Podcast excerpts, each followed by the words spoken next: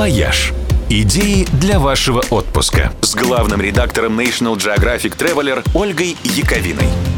Всем привет! С начала лета в московском аэропорту Шереметьево то и дело случается багажный коллапс. Службы аэропорта не успевают справляться с большим количеством пассажиров. И из-за этого по прилету люди ждут своих чемоданов порой по несколько часов. Но по прилету еще ладно, куда более неприятно, что задерживается и багаж вылетающих.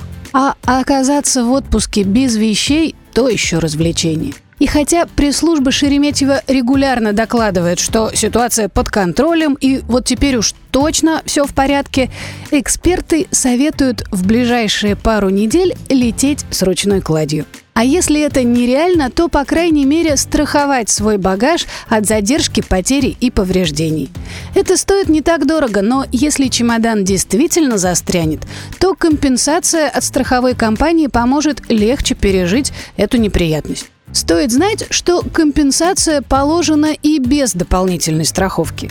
По правилам, если ваш багаж задержался в пути на 24 часа и более, то авиакомпания должна бесплатно доставить его к вам на дом или к месту отдыха, даже если речь идет про глухой медвежий угол, куда добираются только вертолетом.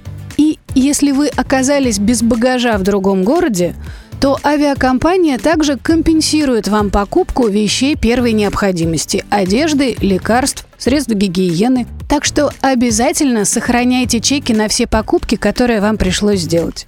Если прошел 21 день, а чемодан так и не нашелся, он считается утерянным, и в этом случае вам положена денежная компенсация. На российских рейсах выплата составляет до 600 рублей за килограмм, на международных побольше. В среднем извинение за причиненные неудобства составит около 1200 евро.